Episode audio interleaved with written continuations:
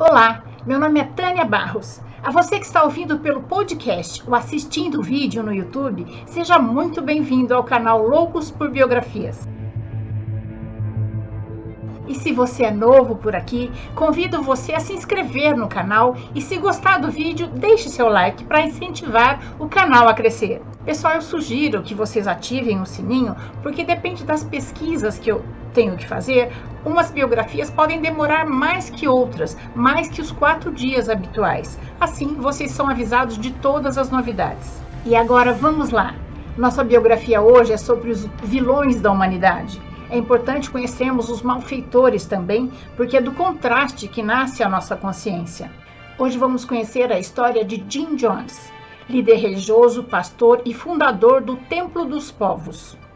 Jones, na década de 70, induziu os seus fiéis ao maior suicídio coletivo da história e deixou o mundo perplexo.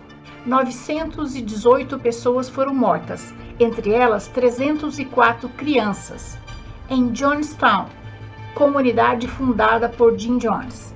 Até o ataque de 11 de setembro, esta foi a maior tragédia com ações deliberadas contra civis americanos. E aconteceu no meio da floresta amazônica, nas Guianas, há 42 anos. James Warren Jones nasceu no interior do estado de Indiana, nos Estados Unidos filho de James Truman Jones, um veterano da Primeira Guerra Mundial que tinha ficado aleijado, e de Lineta Putnam, que tinha que trabalhar para sustentar sua família após seu marido ter ficado aleijado. Ela acreditava que tinha dado à luz a um Messias.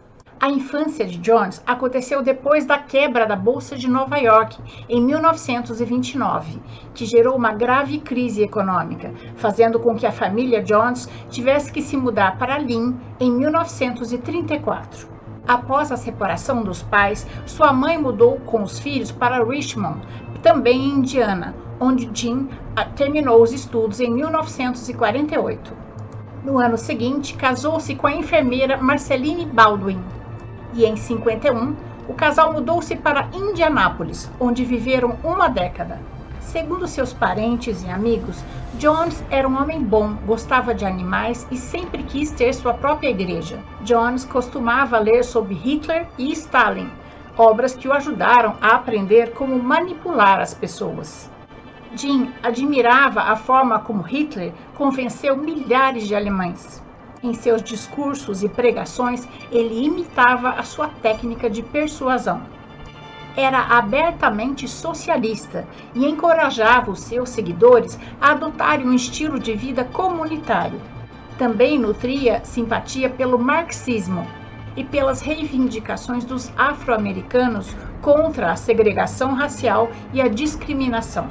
Em 52, tornou-se estudante de um seminário metodista, do qual foi expulso por defender a interação racial e trabalhou algum tempo junto aos batistas do sétimo dia. Em 54, Jones criou sua própria igreja em uma área da cidade racialmente integrada. A seita recebeu vários nomes, até adquirir a denominação definitiva de Templo dos Povos em 59.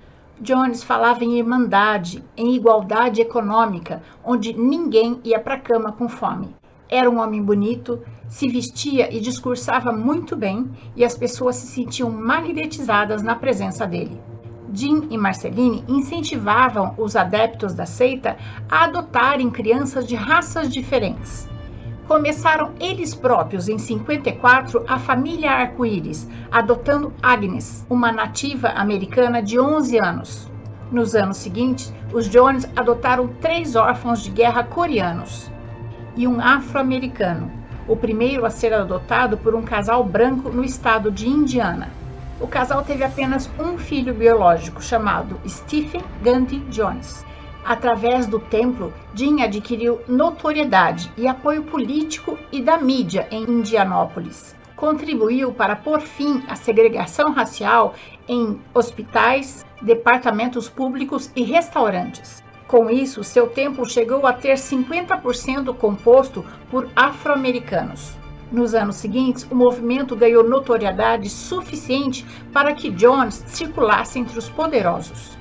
Como a primeira-dama Rosalind Carter, que encontrou com ele várias vezes. Em 60, o prefeito democrata Charles Boswell o nomeou diretor local da Comissão de Direitos Humanos. No entanto, Jones e Boswell se desentenderam quando o líder do templo foi atacado em uma reunião. Em 61, Jones fez um discurso dizendo que tinha tido uma visão de uma explosão nuclear. Depois de listar Belo Horizonte, em Minas Gerais, no Brasil, em um artigo em 62 na revista Skid, como um lugar seguro numa guerra nuclear, Jones e alguns seguidores e sua família mudaram-se para lá, com a ideia de ali criarem um novo templo. Embora o idioma tenha sido uma barreira, chegando a Belo Horizonte, Jones estudou a economia local e a receptividade das minorias raciais com a sua mensagem. Jones tomava cuidado para não retratar a si mesmo como um comunista em território estrangeiro. Falava de um estilo de vida comunitário apostólico e não tocava no nome nem de Fidel Castro nem de Karl Marx, pessoas que ele também admirava. Jim também explorou o sincretismo das religiões brasileiras. A falta de recursos da região fez com que Jones e seus seguidores mudassem para o Rio de Janeiro em meados de 63, onde trabalharam com os pobres das favelas cariocas.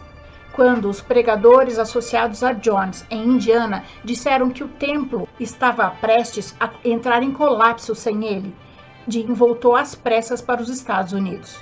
Pouco tempo depois de sua volta, o templo já contava com mais de mil seguidores e com eles fixou-se no norte da Califórnia, onde considerava uma, um local seguro. Foi ali que Jim Jones e o Templo dos Povos cresceram e se transformaram numa poderosa força política, econômica e religiosa.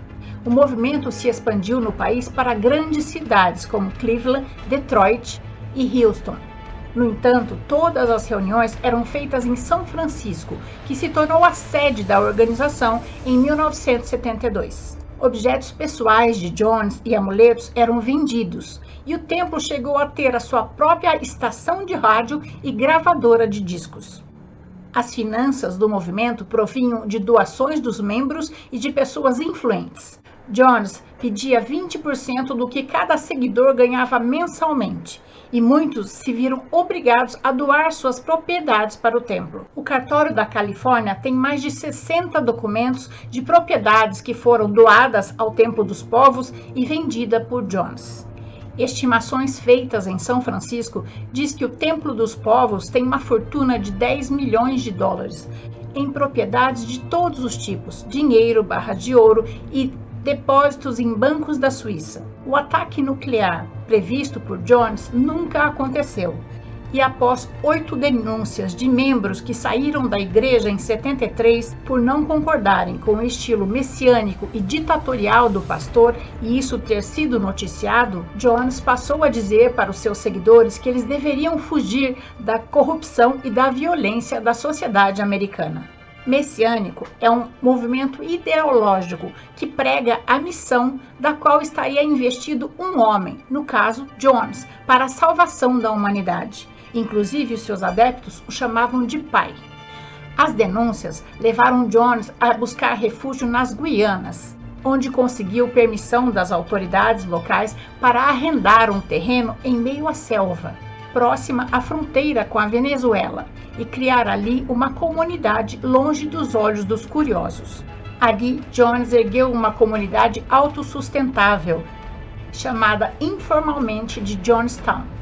Os mais de 900 residentes deixaram para trás o conforto da vida urbana e doaram seus pertences ao templo. Seus passaportes foram confiscados por Jones quando se mudaram para o meio da floresta. Johnstown tinha uma escola, casas de madeira e um pavilhão central. E os habitantes começavam a trabalhar às seis horas da manhã, quando o sino tocava, plantando verduras, legumes, construindo habitações, e à noite se reuniam no pavilhão central para ouvir o pai. A única forma de contato com o mundo era um rádio de ondas curtas. Os mais desiludidos contavam histórias de castigos corporais e guardas armados que infligiam severas punições a quem tentasse fugir. Jones dizia aos seus seguidores que o Serviço de Segurança americano estava conspirando contra Johnstown e que uma das soluções seria um suicídio revolucionário ensaiado nas assembleias noturnas. Ele dizia que no caso de suicídio em massa, 200 membros do templo continuariam vivos para matar os traidores que tentassem fugir. E nessa hora, muitos adeptos se levantavam e diziam: Pai, nós cuidaremos deles pessoalmente para o Senhor. Durante as chamadas noites brancas, Jones simulava o momento em que todos deveriam tomar o veneno. Ninguém podia falar nada enquanto Jones estava discursando e deveriam seguir à risca o que ele mandava. Tudo começou em 1978, quando o deputado federal Leo Ryan a pedido de um amigo e de alguns parentes dos integrantes do Templo do Povo, que diziam que seus familiares estavam sendo mantidos à força na seita e impedidos de voltar aos Estados Unidos. E o deputado resolveu conferir. Chegou a Guiana com seus assessores, vários jornalistas e dois advogados da seita dos, nos Estados Unidos. No total, a delegação contava com 18 pessoas em dois aviões. Na sexta-feira, a comitiva conseguiu visitar Johnstown, chamada por Jim Jones de a Terra Prometida, paraíso na Terra, onde todos eram iguais. A primeira impressão do deputado Ryan foi boa: brancos e negros vivendo juntos e felizes, crianças brincando em uma creche bem administrada. Conversando com alguns integrantes da seita, o deputado concluiu que tudo estava bem que os integrantes da seita achavam que viver em Johnstown era a melhor coisa que tinha acontecido em suas vidas. Mas, algumas horas depois, o deputado e os jornalistas começaram a perceber que a recepção tinha sido cuidadosamente planejada. O correspondente Dan Larry, da NBC, recebeu um bilhete de um integrante da seita. Dorn Crosley dizia que queria ir embora de Johnstown. Ao ser interpelado sobre isso, a fisionomia de Jones mudou completamente. E ele disse: Esse homem é um mentiroso. O que fazer com os mentirosos que gostam de publicidade? Quem quiser ir embora, que vá. Eu não obrigo ninguém a ficar em Johnstown. E começou a ironizar os, os jornalistas, dizendo como eles iam retratar Jim Jones nos jornais. Um problema ainda maior surgiu quando a comitiva se preparava para ir para o aeroporto um dos integrantes da seita, tentou esfaquear o deputado Ryan. Ryan, com a camisa suja de sangue, disse para o repórter Dan Harris: Um dos integrantes da seita tentou me matar. Eu não fico nesse lugar mais nenhum minuto. No aeroporto, quando a comitiva se preparava para embarcar, surgiu dois tratores com homens atirando. Cinco pessoas morreram o deputado Ryan, três jornalistas e a integrante do templo, Patricia Parks, que já estavam no avião. Mas um dos aviões conseguiu decolar e as pessoas que não conseguiram seguir com ele se refugiaram na floresta. Jones então mandou que todos os integrantes do templo se reunissem no pavilhão central, dizendo que era chegado o momento pediu a todos que bebessem o veneno adicionado ao suco de uva depressa, antes da chegada da Guarda Nacional da Guiana. Se eles os pegassem vivos, seriam torturados, castrados e assassinados. Jim Jones disse que antes dele morrer, ele queria ter certeza que todos estavam mortos e a salvo da Guarda Nacional. Os pais deram o veneno aos seus filhos e depois eles próprios tomaram. Depois saíram e sentaram-se na grama, esperando o veneno fazer efeito. Diversas pessoas, principalmente as crianças, caíram em desespero, vendo os coleguinhas caírem mortos ao chão e tentaram resistir, mas em vão. O veneno foi injetado à força em seus corpos. Os membros que não quiseram tomar o veneno e tentaram fugir do local foram fuzilados ou esfaqueados a mando de Jones. Quando as autoridades da Guiana chegaram a Johnstown, o pastor foi encontrado com um tiro na cabeça, numa posição que sugeria suicídio. Dos habitantes que estavam em Johnstown naquele dia, apenas 35 sobreviveram, entre eles Laura Johnston Cole, que tinha ido à capital Guiana naquele dia comprar mantimentos para a comunidade. Os relatos dos sobreviventes falam em estado de transe coletivo. Isso resultou no maior número de americanos civis mortos em um ato deliberado, até o ataque terrorista de 11 de setembro de 2011. 918 pessoas foram mortas, entre elas 304 crianças. O FBI recuperou mais tarde uma gravação com 45 minutos do suicídio em andamento.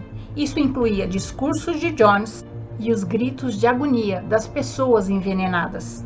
Quatro décadas depois, a tragédia de Johnstown ainda provoca polêmica na Guiana. O terreno onde era a comunidade foi reconquistado pela floresta, mas há no país quem queira ver o local sendo explorado como ponto turístico, assim como acontece nos antigos campos de concentração nazista na Europa mas o governo da, do país tem recusado essa possibilidade. E essa é a nossa história de hoje. Se você gostou, deixe seu joinha, compartilhe esse conhecimento com seus amigos. Vamos incentivar a cultura em nosso país.